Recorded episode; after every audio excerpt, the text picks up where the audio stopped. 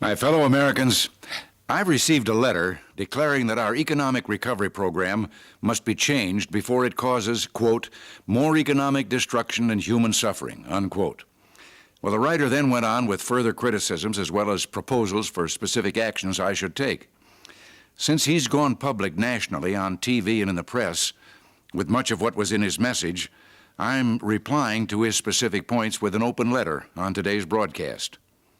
Dear Senator, I find it hard to understand your unquestioning belief that our economic recovery program is not only responsible for unemployment, which was already serious two years ago, but that it threatens, quote, further collapse of the economy, unquote. My feelings of sorrow for those bearing the burden of unemployment are every bit as deep as yours.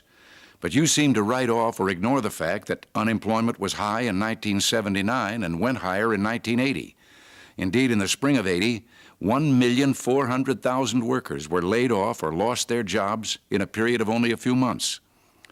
In the last half of 1980, the money supply increased at an all time high rate of 13%.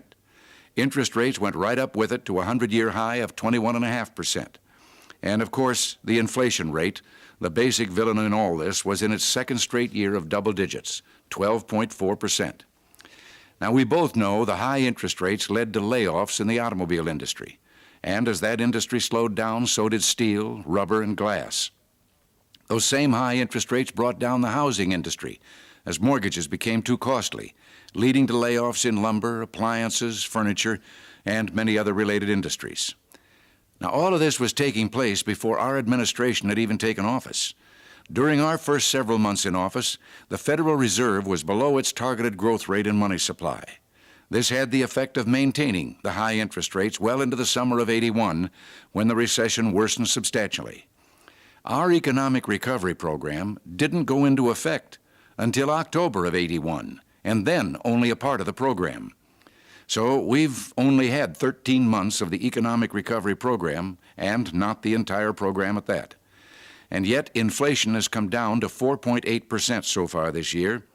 Interest rates are 11.5 and 12%, not 21.5. The rate of increase in federal spending per year has been lowered from 17 to 6%, and our people have had the first real tax cut since the one John F. Kennedy gave them in the early 1960s. Is the economy continuing to decline as you said it was? Housing starts and building permits are up. There's been an above normal increase in home sales for this time of year. Real purchasing power is up. The rate of personal savings is higher than it's been in six years. The stock market is some 215 points higher than it was just 10 weeks ago. Now, it's true there have been a great many bankruptcies and business failures, but the number of new businesses starting up is near a record level. You suggest that I urge the chairman of the Federal Reserve to loosen the money supply so as to reduce interest rates. But interest rates have come down, almost 50%. In 1980, when the money supply was loosened, interest rates skyrocketed. You say put a moratorium on loans for corporate mergers, but that would be getting into credit control, which was tried and failed a few years ago. With your regard, or with regard to your proposal to send our special trade representative Bill Brock and others to negotiate trade regulations with Japan and our European trading partners, They've been doing that and have had considerable success and intend to continue. You urge that we embark on a giant public works program funded by government. Isn't that what we tried in all those seven other recessions since World War II? And all we got for that spending was a temporary quick fix, followed by more inflation, and then another recession, usually deeper than the one before. Doing this would increase deficits and then repeat the high inflation and deep recession cycle we want to avoid. Make work jobs would be offset by lost jobs in the private sector. You mentioned defense spending and two particular construction projects that we could do without. Well, defense spending is providing jobs for hundreds of thousands of American workers, besides providing for our national security. I appreciate your invitation to come to Michigan to see the unemployed firsthand. When I was in Michigan campaigning in 1980, unemployment in the city of Flint was then 20 percent and in Detroit it was 18%. I saw similar tragic examples in Ohio and other industrial states.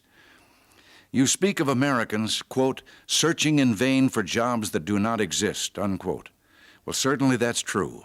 But there also are jobs that do exist and are unfilled because of the lack of workers with the particular training or skill called for in those jobs. Count the pages of help wanted ads in our metropolitan papers on any given Sunday. Two weeks ago, the Washington Post ran 34 such pages. On the other side of America, the Los Angeles Times on that same day carried 52 pages. I'm sure that you'll be pleased to know we're starting a job training program in which the federal government will work with local officials and businesses and industrial leaders at the community level. The idea will be to train individuals for jobs now available in the communities where they live. Now, since two out of five of today's unemployed are between the ages of 16 and 24, the group with the highest unemployment rate, the program has a great potential. I think a careful study of the success of our existing policies in laying a groundwork for economic recovery will convince you they deserve more than the 13 month trial they've been given. End of letter. Well, I'll be back next Saturday. Till then, God bless you.